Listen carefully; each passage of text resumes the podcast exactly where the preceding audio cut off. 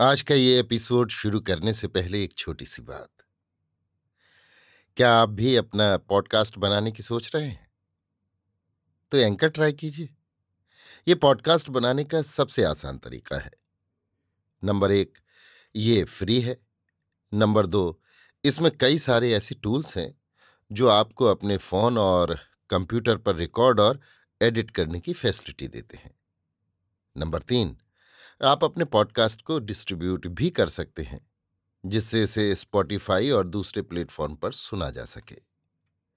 तो डाउनलोड कीजिए free anchor app या विज़िट कीजिए एंकर डॉट एफ़ पर अपना पॉडकास्ट स्टार्ट करने के लिए।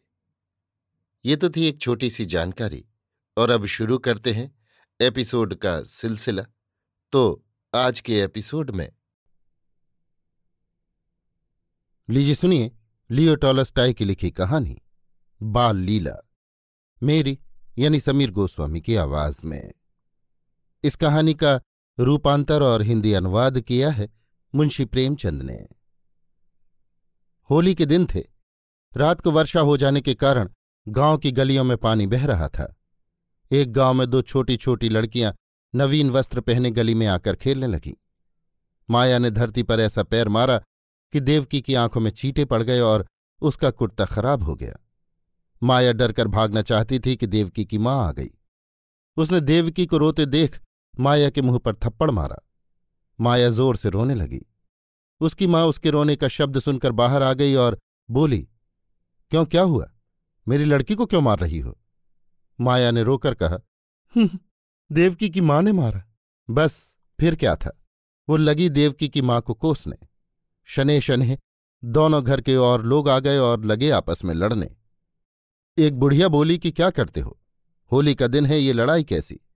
जाने दो, चुप करो। परंतु कौन सुनता था? अंत में माया और देव की नहीं लड़ाई बंद की और वो इस प्रकार की। इधर तो स्त्री पुरुष लड़ाई कर रहे थे, उधर देव की माया को मनाकर फिर वहीं जाकर खेलने लगी। उन दोनों ने गड्ढे में से एक नाली बनाकर उसमें घास के तिनके तैराने शुरू किए। एक दिन का बहरा निकला। वे दोनों उसके पीछे दौड़ती दौड़ती वहाँ पहुँच गईं, जहाँ ये महाभारत छिड़ा हुआ था। बुढ़िया लड़कियों को आते देखकर बोली, तुम्हें लज्जा नहीं आती? इन्हीं लड़कियों के कारण लड़ाई हो रही है कि और भी कुछ? ये बेचारी तो प्रेम भाव से सब कुछ भूल कर अपने खेल में लगी हुई हैं। तुमने युद्ध यज्ञ रच रखा है। तुमसे अधिक बुद्धि इन लड़कियों में है। सबके सब चुप हो गए और महात्माओं का ये वचन स्मरण करने लगे कि बालकों की भांति जब तक पुरुष अपना अंतकरण शुद्ध नहीं करता, परमात्मा में नहीं मिल सकता। अभी आप सुन रहे थे लियोटोलस्टाई की लिखी कहानी, बाल लीला, मेरी यानी समीर गोस्वामी की आवाज़ में। इस कहानी का रूपांतर और हिंदी अनुवाद किया था मुंशी प्रेमचंद ने।